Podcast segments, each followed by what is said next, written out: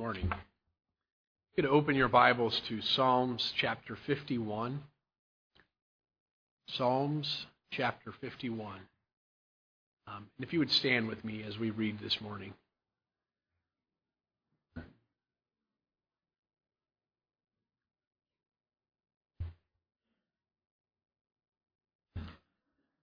Have mercy upon me, O God, according to thy loving kindness, according unto the multitude of thy tender mercies. Blot out my transgressions. Wash me thoroughly from mine iniquity and cleanse me from my sin. For I acknowledge my transgressions, and my sin is ever before me. Against thee, thee only have I sinned, and done this evil in thy sight that thou mightest be justified when thou speakest, and be clear when thou judgest.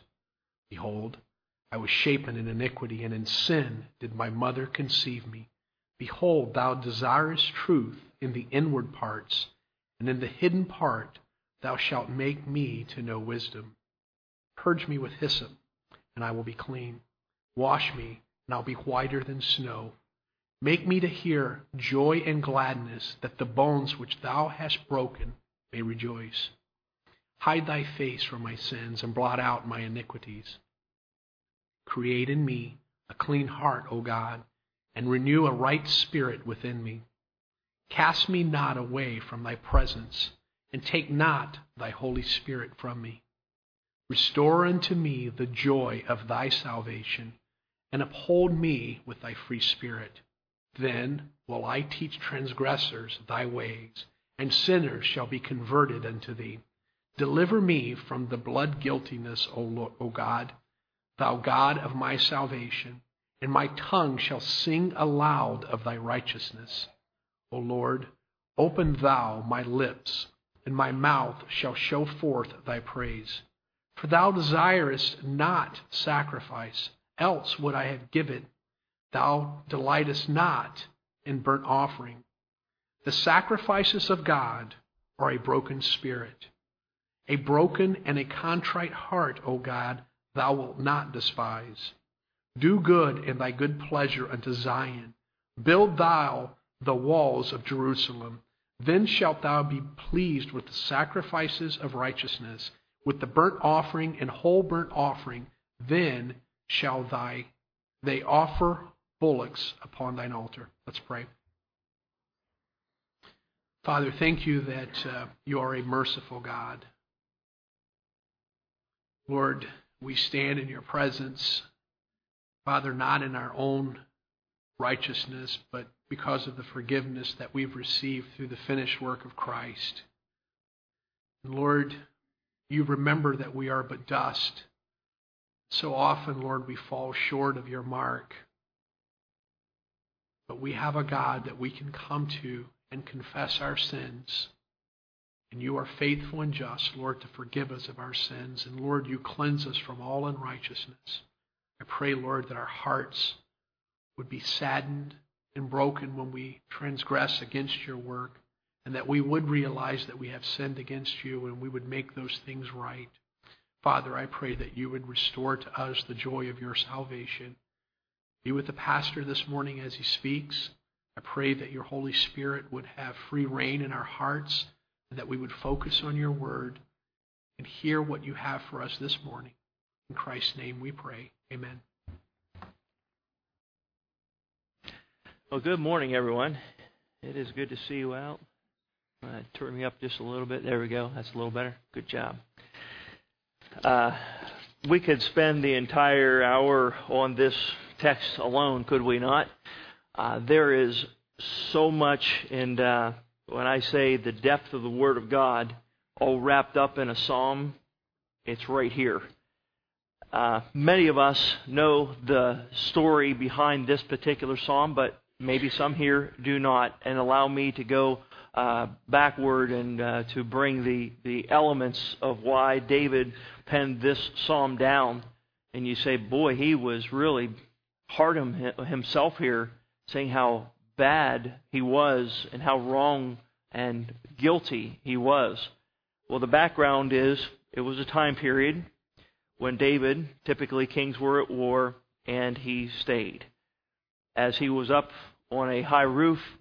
He sees a woman who was married to another man, and he desired her and committed adultery. And she conceived. And as she conceived this child, he determined that somehow, some way, he was just going to go ahead and cover his sin. And he brought the husband off of the field. He was at war, hoping that he would go in unto his own, own wife and, and he would think that the baby was his.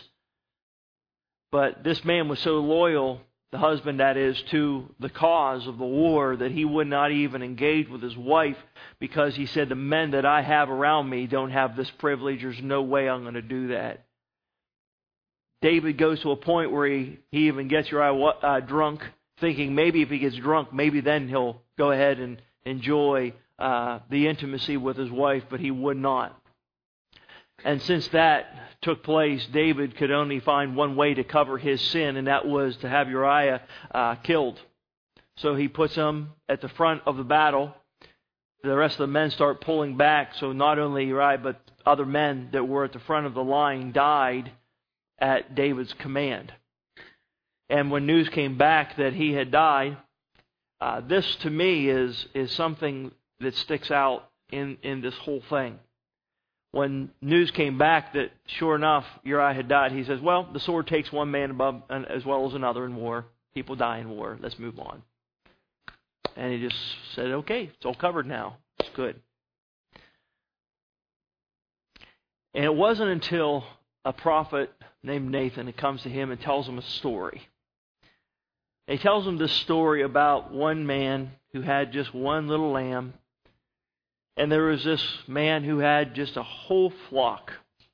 And when it was time to sacrifice one of the lambs and to give it, he instead of taking of a whole of his flock, he took this one little lamb that belonged to this one man.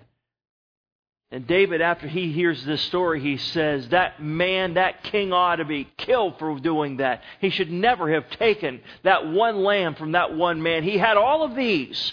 Why would he be so greedy? And those piercing words from Nathan came to David and said, Thou art the man. You're the bad person in this story. And you would think David would have tried to take care of things before that, but it wasn't until things were exposed. That's the background behind Psalm 51 adultery, a baby born. And by the way, uh, after this, David did marry and she did have the child, and that story goes on that the child died. And so there was a grave for this little boy. I want you to remember that. There was whether a cave, however they buried this little guy, there was a there was a tomb for this little one. As well as his daddy or, excuse me, his his uh, his uh, the man he had killed, Uriah.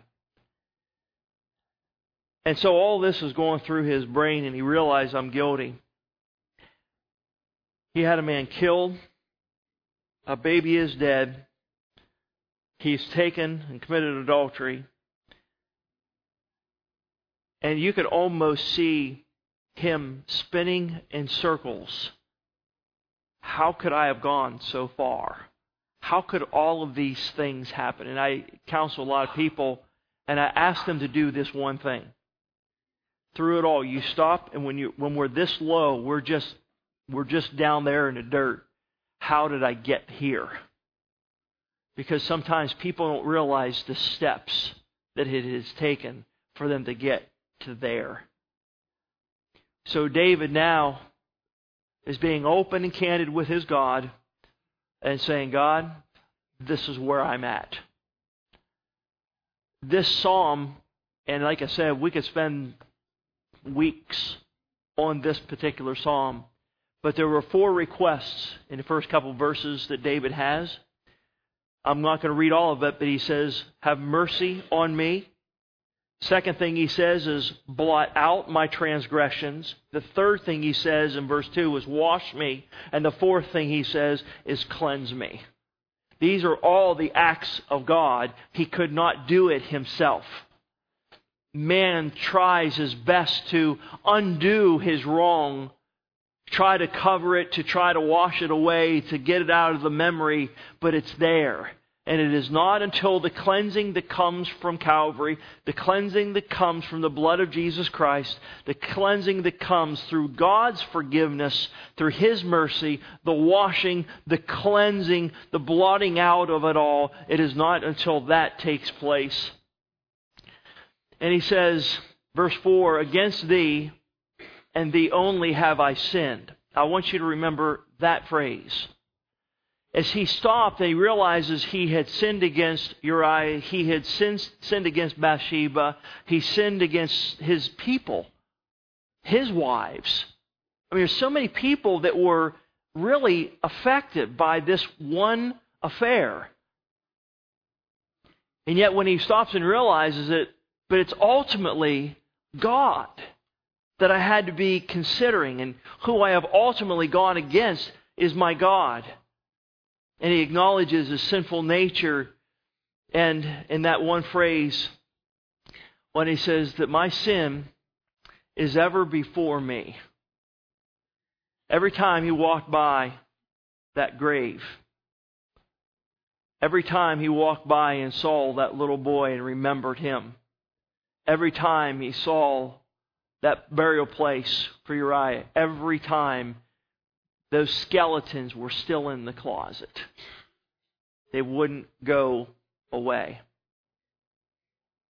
And yet, he is asking God to forgive and to wash and to cleanse and mend the broken bones.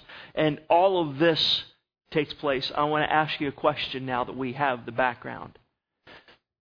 Did David's prayer get answered? You follow me? This is literally a prayer to God. And our question is Did God answer this prayer fully? And our answer is yes. Matter of fact, the blessings begin to come after this is done.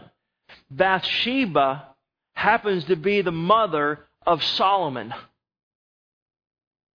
So God restores not only what he had busted up and broken, God restored to bring the next king of Israel. God's a good God.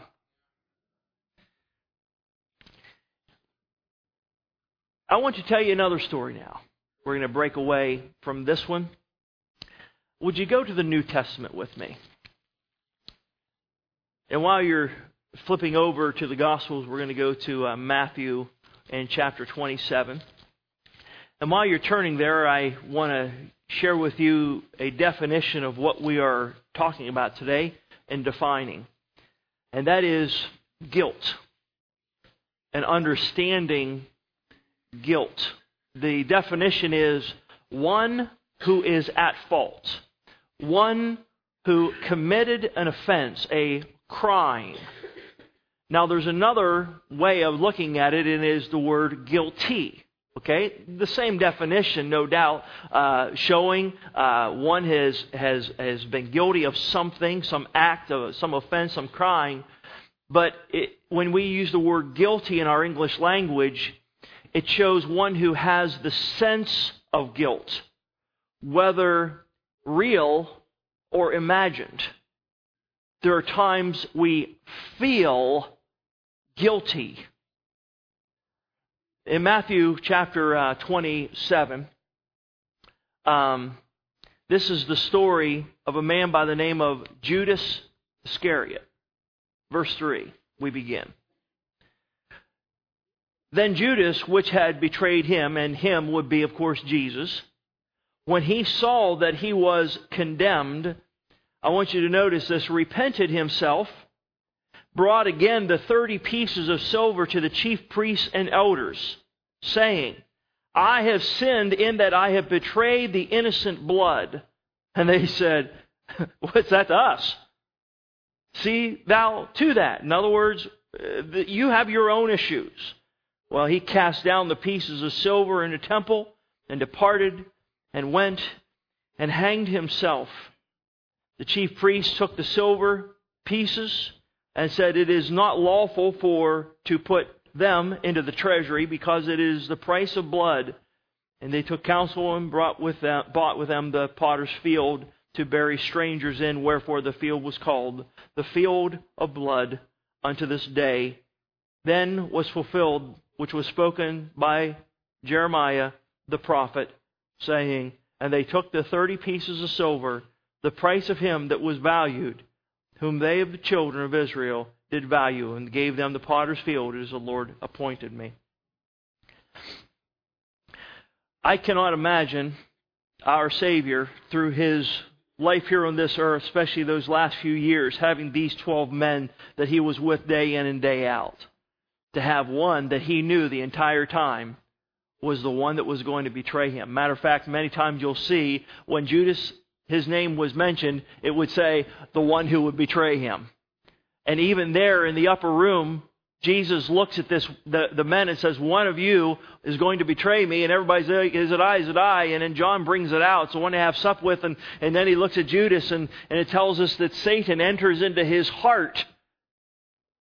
And Jesus looks and says, What you're about to do, go. Do it quickly. And he leaves the room, and the men are like, Why would he be leaving? We didn't even understand this. He, he, he betrays Jesus and there is no explanation, by the way, in the Bible why. The only thing we know that is that he held the money, so he liked that position. It seems to be that there was greed because for about 120 days worth of wages, he was willing to betray Jesus, who he knew intimately, saw the miracles, saw everything, went out with the others. Just amazing what Judas would have seen and yet he, he followed through with it. And by the way, we've all, in some way, some fashion, have absolutely betrayed our Savior in some way or fashion. But this man, he comes back after the hanging, or excuse me, after the crucifixion, and after all of this, he realizes what he has done, and he looks and he says to these men that he got this money, he says, I am guilty of this man because he, Jesus, is innocent. And he throws the money down and doesn't even keep that money.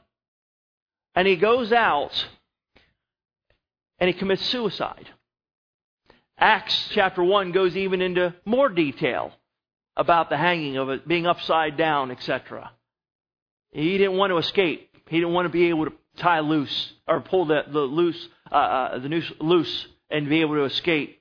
He wanted to die and hanging there by himself.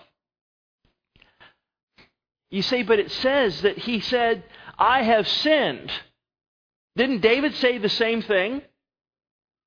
And didn't, didn't David in our minds receive that forgiveness?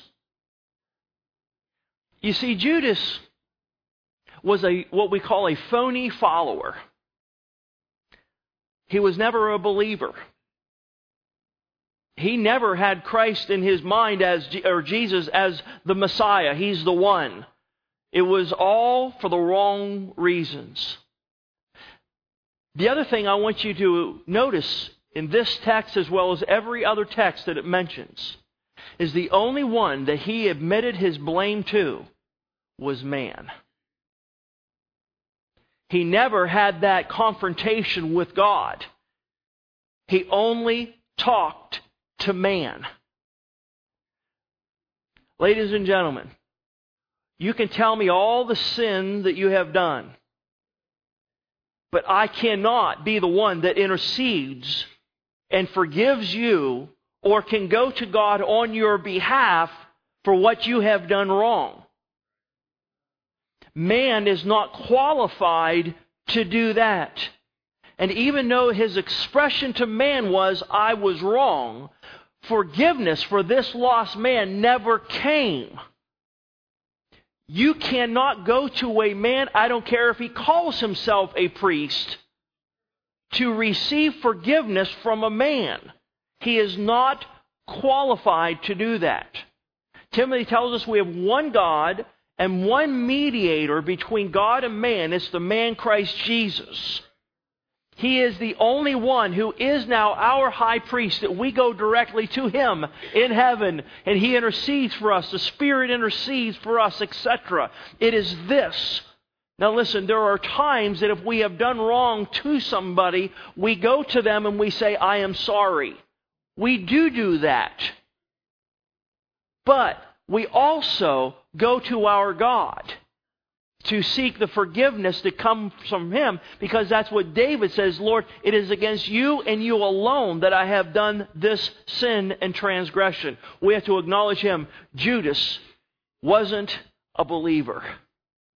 And what's sad is there are many people that have done wrong things. They have found themselves out to be guilty. The one who was to blame and yet, the only one that they acknowledge is, I maybe have hurt somebody's feelings. I've done something against man. And there's no acknowledgement to God. And they continue in their pattern. They continue, folks, in that sin because it's not forgiven. Guilt and dealing with it. In Romans chapter 3, and I've got to save some time, that chapter is all about showing to the world that man as a whole is guilty before God. Matter of fact, that's the whole thing. There's none righteous, no, not one. We're all together become unprofitable. The, the list goes on. And then he says and concludes that the world may be found guilty before God. And a lot of people say, well, I'm not guilty. I didn't do anything. I wasn't there, you know, nailing Jesus to the cross. No, but vicariously you were because of Adam. We all are. I'm the one to blame, as the one, one songwriter put it. The day he wore my crown. It's what I was guilty of. Even in in uh, the Gospels, it talks about when uh, Jesus was. It's actually in, uh, in the book of Mark when Jesus is before the Sanhedrin high priest and, and they're talking to him and trying to find the accusation, Are you the Christ? And he says, I am and he confesses to them that he is the Messiah and, and, confesses that he is the Son of God. And it is there that they cry out, He is guilty of death. He is the one now that he is so wrong. But, folks, what we realize is he wasn't guilty. He was revealing the truth of himself. And he was not guilty of a crime because he was only revealing truth of who he is. And yet, man, in their unbelief, said, We are going to kill him, we're going to crucify him. He was innocent, and yet, he took our guilt. We were the ones that were wrong, we're the sinners. And this beautiful, vicarious gift of our Savior taking our guilt upon himself, and we go away innocent. It doesn't seem fair but that's why we call it grace. It is His mercy. And because of believing in Jesus Christ as our Savior, we are washed, we are cleansed, we are perfect in His sight. In our position in Jesus Christ, He views you and I as the sons of God. We're in the family.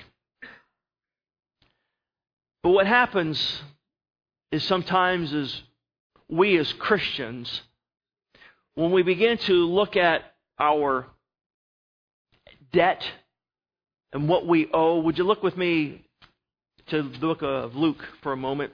This is a neat way of explaining.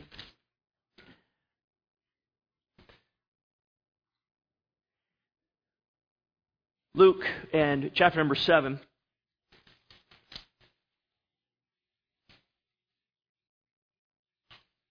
And we're going to start in verse 40 here. Luke 7 and verse 40. And Jesus answering said unto him, Simon, I have somewhat to say to thee. And he said, Master, say on. Well, there was a certain creditor which had two debtors. The one owed 500 pence, and the other 50. So we're dealing with 50 versus 500. And when they had nothing to pay, he, of course, the one that they were indebted to, forgave them both. So now they're both down to zero owed. And he asks Peter the question Tell me, therefore, which of them, now notice this phrase, will love him most? Simon answered and said, I suppose that he to whom he forgave most. And he said unto him, Thou hast rightly judged. And of course, this is the text where there's a woman and it's brought into the house, and they were saying she's such a sinner, and she, she was adoring and loving the Savior. When we understand our forgiveness, when we understand the mounds, the, the mountains, if you will, of what we were guilty of before our God, and that He takes that and wipes it all away, taking it and casting it as far as the east is from the west into the depths of the sea, never to be brought up, never to be remembered again, we stop and say, Wow, God, I love you. And that's what it should do. I wonder though if America is like, oh, of course he did that. Of course he, of course it's going to happen for me. This is what he did for me. I deserve it. No, folks, we don't deserve the forgiveness. When we, it's almost like we think we're forgiven of a dollar or two by God. It's like, of course, he'll take, he'll flip that bill for us. It's no problem. No, folks, this is a debt that we can't pay. And yet our God was willing, through sending his son to give the free gift of eternal life, willing to wipe away that debt, and we get to go free and this is when we stop and say, Lord, I love you. The forgiveness. Forgiveness, then, if recognized fully, then takes away of future guilt because it is gone. Right? David understood that all of the sin, the transgressions that he had done, had been cleansed and washed away, and he remains king, remains in office. The heir to the kingdom is, is placed, and if you will, all is well. But what we don't see is David continually going backwards and wallowing around in the garbage, in the guilt that he had once done. Do you ever find yourself, like me, especially the older we get, looking back at our life and saying, Wow, was I stupid? Why in the world did I allow this to happen? How could I have let these type of people influence me in such a negative way? How could I have let them ruin years of my life? Why was I why did I do these things? And we can sometimes go backwards and, and forget that our God has forgotten, has cleansed us from those sins. And we, what we have to, we oftentimes do is continually wallow around in the guilt of what we had done. Cute story. little boy visiting his grandparents and given his first slingshot. Well, he practiced in the woods. See, we've been there, you know. Yeah, mine was a BB gun. But he went. He practiced in the woods, but he could never hit his target. So he came back to Grandma's backyard and he spied her pet duck. Now, of course, on an impulse, he took him, took aim, and and let it fly. Well, the stone hit and the duck fell dead. That's when everybody goes, aw. Well, the boy panicked and desperately he hid the dead duck in a woodpile, only to look up and to see his sister watching. Sally had seen it all, and she said nothing. Well, after lunch that day, Grandma said, Sally, Let's wash the dishes. But Sally said, Johnny told me he wanted to help in the kitchen today. Didn't you, Johnny? And she whispered over to him, Remember the duck. So Johnny did the dishes. Later, Grandpa asked if the children wanted to go fishing. Grandma said, well, I'm sorry, but I need Sally to help make supper. Sally smiled and said, Oh, that's all taken care of. Johnny wants to do it. Again, she whispered, Remember the duck. Johnny stayed while Sally went fishing.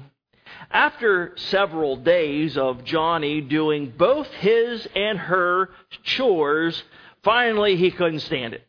And he confessed to Grandma that he killed the duck. She said, I know Johnny. Giving him a hug, I was standing at the window and saw the whole thing. and because I love you, I forgave you. I was just wondering how long would you let Sally make you a slave of it? How long do we allow guilt to put us into slavery? We can do that. Matter of fact, we can let others do that also.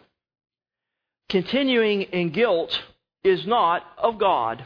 And as we learn in the D1 books, Discipleship 1 books, that Satan, no doubt, and self, pride, can be the culprit to let us wallow around in the guilt of what we have done, even though God has forgiven.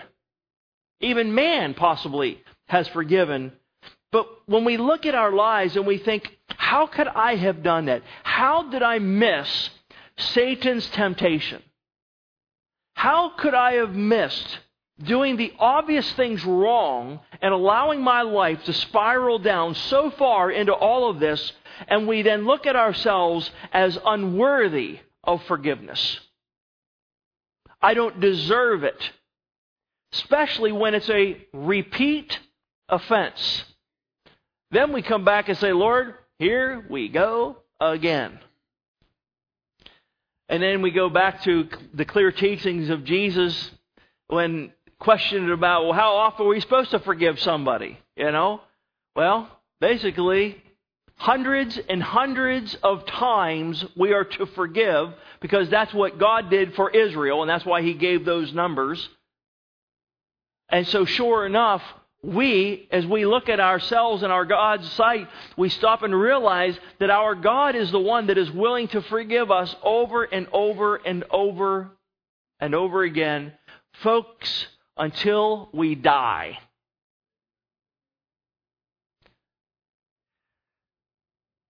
Are we worthy of the forgiveness? No, that's why it's called grace. Uh, what do we deserve? Death and hell. But His mercy is extended to us, and we are pulled out because of the care, the pity that our God has, has for us. And this is when, of course, we give the most obvious verse that many of us have, have memorized as a young Christian. And if you haven't, it is 1 John 1 9, that if we confess our sin, He is faithful and just to forgive us our sin and to cleanse us from all unrighteousness. It's done, it's cleansed, it's washed away, and yet we continue to wallow around many times in the guilt of what we had committed wrong. I was a little kid, and uh, I was an unsaved little kid, remember this. And uh, so mom's always, all the time, don't throw the ball in the house.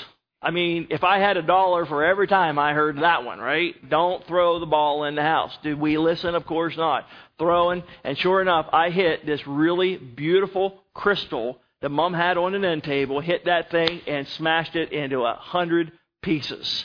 And of course, no hiding it. Crash, you know, mom comes running in. What'd you do? You were playing ball again? I can't believe that. And so, sure enough, I broke that uh, my buddy, whose name was Tom, he called me a couple weeks later and said, Hey, uh, the Harlem Globetrotters are going to be close. Would you like to go to see the Harlem Globetrotters? We, we're going to take care of everything. You just come along. And I said, Can't go. He said, Why? I said, Trust me, I'll never be allowed to go. Because in my mind, I know what I did. Mom's going to say, I'll get you back, boy. Yeah, he ain't going. So, well, later on down the road, my mom found out that they had invited me to go. And she came to me. And she said, Why didn't you ask if you could go see the Globetrotters? I said, Because, Mom, you never would have let, me go because of, of breaking that glass. And she said, Carl, you would have been allowed to go. It's okay. Isn't communication in family such a needful thing? I could have seen, I still haven't, I'm 51 years old and I still haven't seen the Globetrotters, you know? It's all because of guilt of something that was already forgiven by my parent. How many times do we think we have to keep coming back to God thinking, Lord, you, you probably didn't really understand the depth of what I did wrong the first time. What you forgave is probably not the rest of the story. Yeah, uh, more, this is deep, what I did. And God's saying, if you confess it to me, I will forgive you because I am qualified. I'm the righteous one capable of forgiving. And by the way, that text is dealing with Christians. He's not talking about lost people in that text of 1 John 1. He's talking about you and I chapter 2, my little children, I write these things unto you that you sin not. But if we do sin, we have an advocate with the Father. It's Jesus Christ the righteous. And He is, that is, Jesus Christ continually is being the propitiation for our sins. Ours, the Christians. But He says, not for ours only, though, but for the sin of the whole world. That's the depth of the love of God and the capability qualified to be able to forgive and yet sometimes sometimes we forget. The other thing I have found is that sometimes people won't let us move on from our past. There was a couple I was counseling. Actually, she didn't come but one time. I don't think she liked what I said. Uh, and uh, so I meet with him, trying to get him through his misery of life. And uh, the whole issue was every time he tried to go forward with being the leader in the home, the spiritual leader, he's being church, he's praying, he's in the Word, he's being a good faithful witness, he's being a good husband, he's trying to do everything. But because some time ago he lied to her about something, and um, because there was times he would say, hey, I should be home by 9 o'clock. Well, if it was 9.15 that he got home, then he was a liar and deceiver and, and a really bad husband. And um, um, she was pretty strict. Okay? And uh, so he's trying to work all this through. I said, well, you need to call. If you're going to be even five minutes late, you need to call, you know, make sure. And he said, I try, and he'd get through two weeks, and he'd be doing okay, and he wouldn't be reprimanded for doing one little thing wrong inside of his home. And every time he'd say, I want to be the spiritual leader, she would bonk him on the head saying, You're not worthy to be a leader because you did this and you did that to me. Can you, I am so glad for my wife when I am done with counseling. I can't imagine living with that kind of strictness, with no grace, no mercy, no, it's okay. But rather, even if he says, I'm sorry, yeah, but I'm not going to forget it because I know you're going to do it again and keep bringing them and beating them back down. And he said, every time I want to read my Bible with my wife, she would say, You're not worthy. Every time he would want to pray, she would not listen to him because she says, You're nothing but a sinner. I don't even think you're saved. She would tell him. Listen, there are times, seemingly, that man or Christians' standards are higher than God's. Almost to the point where we as Christians sometimes can become like a Pharisee that I'm better than you, so you're unworthy because you did this and I didn't, so therefore I'm better than you.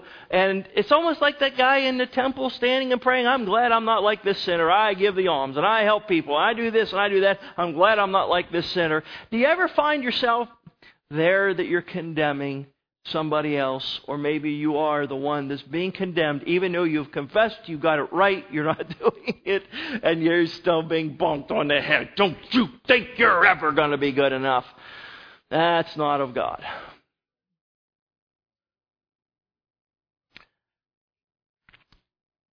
And don't be like that. Christians, we forgive as our God has forgiven us we show grace as our God has forgiven and given us grace and mercy and everything that is extended from the character of our God is to now be ours, and, and that's why we treat one another with kindness. We don't beat up people with our words. We don't condemn others because God says if you do that as Christian to others uh, with that same judgment, then I'm going to be giving it to you. That's really a big one, isn't it? so I'm like really hard on people. That means God says, okay, you're going to judge people that way? I'm going to judge you the exact same way then. You want to talk about perfection? How would you like to have God judging you based on what we deserve on absolute perfection? His perfection. None would be able to stand before Him.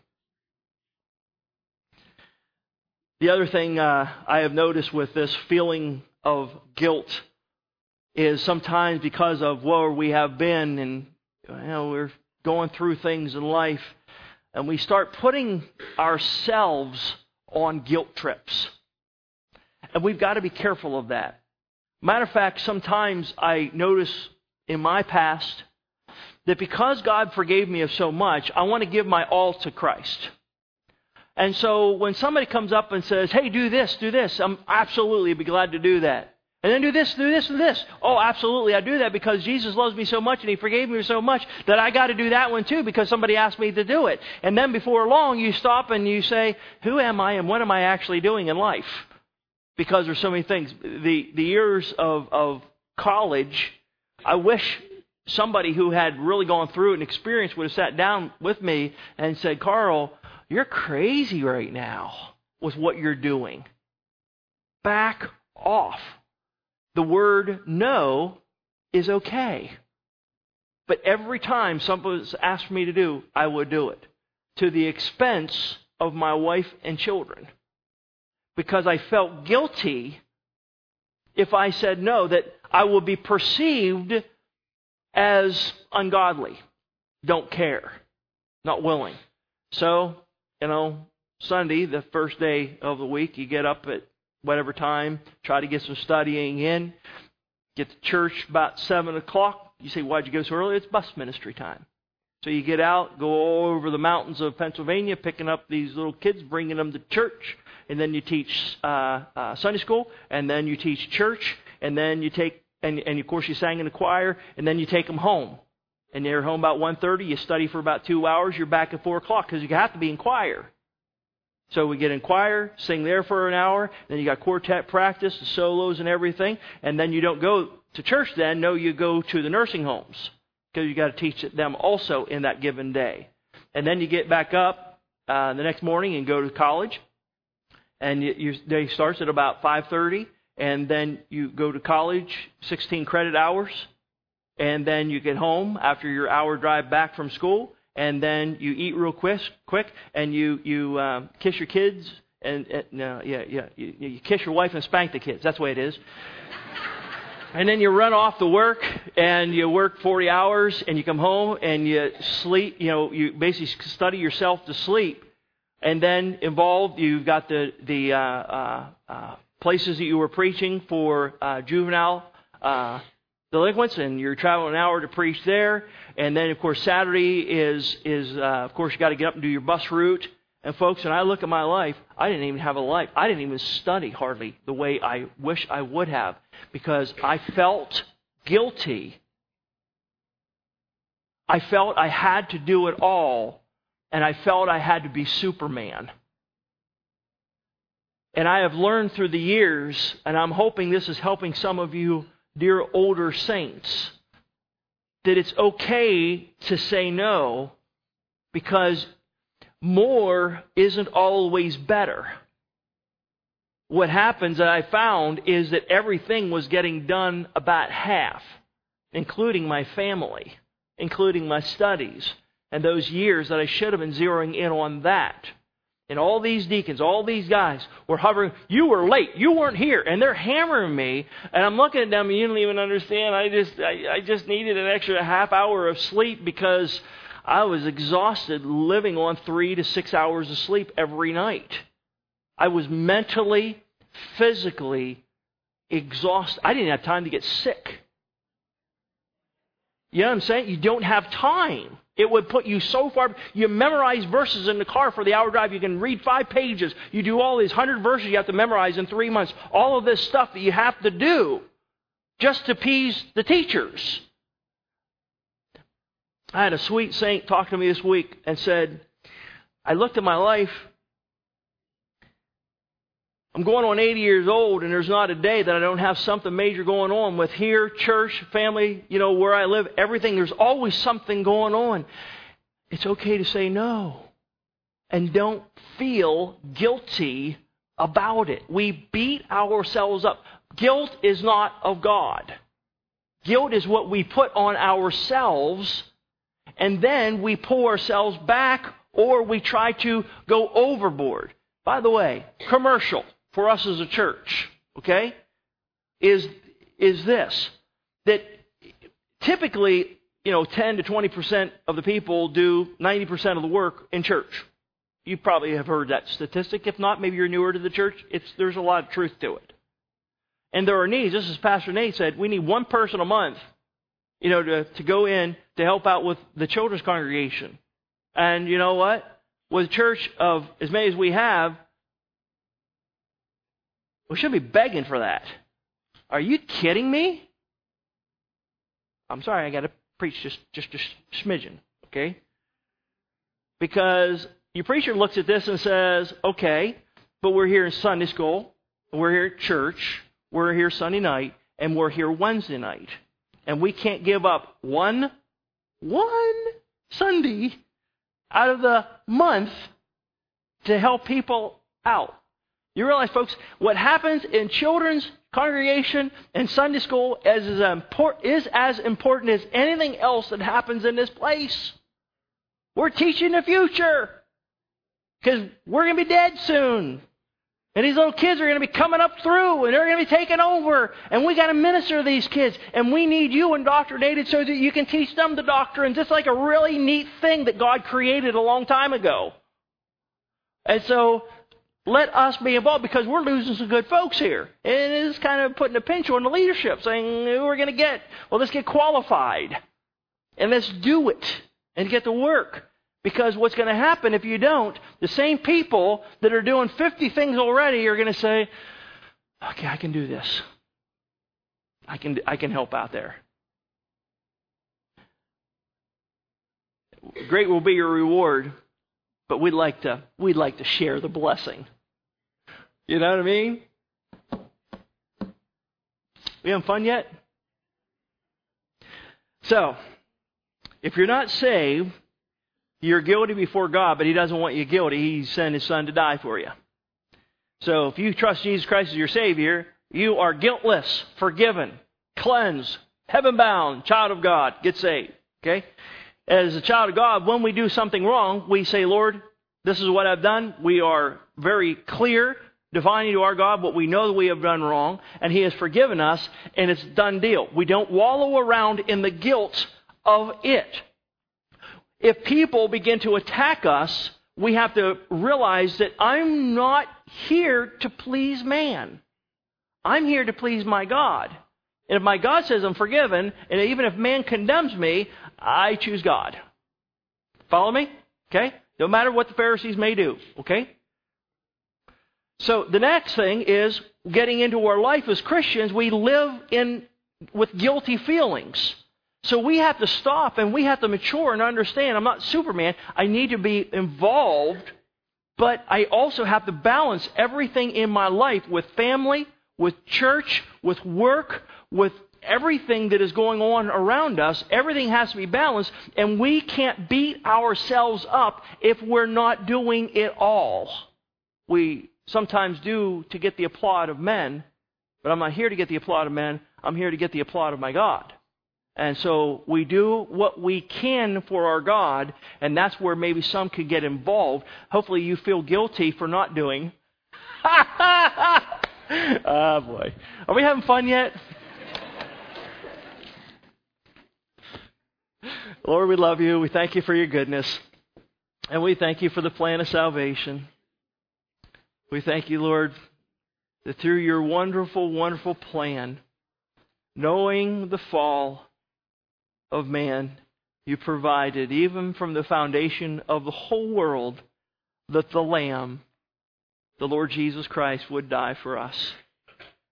Oh, my Lord, how thankful we are that we were the one that was in debt so far that even in our lifetime we could never pay it back. But Lord Jesus, you, you, you forgave us and you've cleaned our slate and we're now at zero guilt. And you've forgiven us and we thank you for that. Lord, there may be some here that haven't experienced that forgiveness. May they today. Lord, help us as Christians to stop and think of our lives, of the times that we feel guilty. Lord, help us to be able to get a biblical perspective of guilt and not allow others to impose it on us, control us, put us into that slavery. But Lord, may we be freed to serve you Father, I pray that you'll bless this invitation. Lord, it is yours. We've tried to share your word today, show the folks the concepts. So, Lord, help us to take it to our heart and to practice it. And help us to live a spirit filled life with that is, which is controlled by you so that the fruit of the Spirit can be evident in our lives. That we will be able to understand how to treat one another with our actions, with our words, and that we will not be harsh on others, but we will have the same type of a spirit that you have had with us. I pray, Lord, that you will help us with the subject of, of guilt. In Jesus' name, amen. Let's stand together, heads bowed and eyes closed.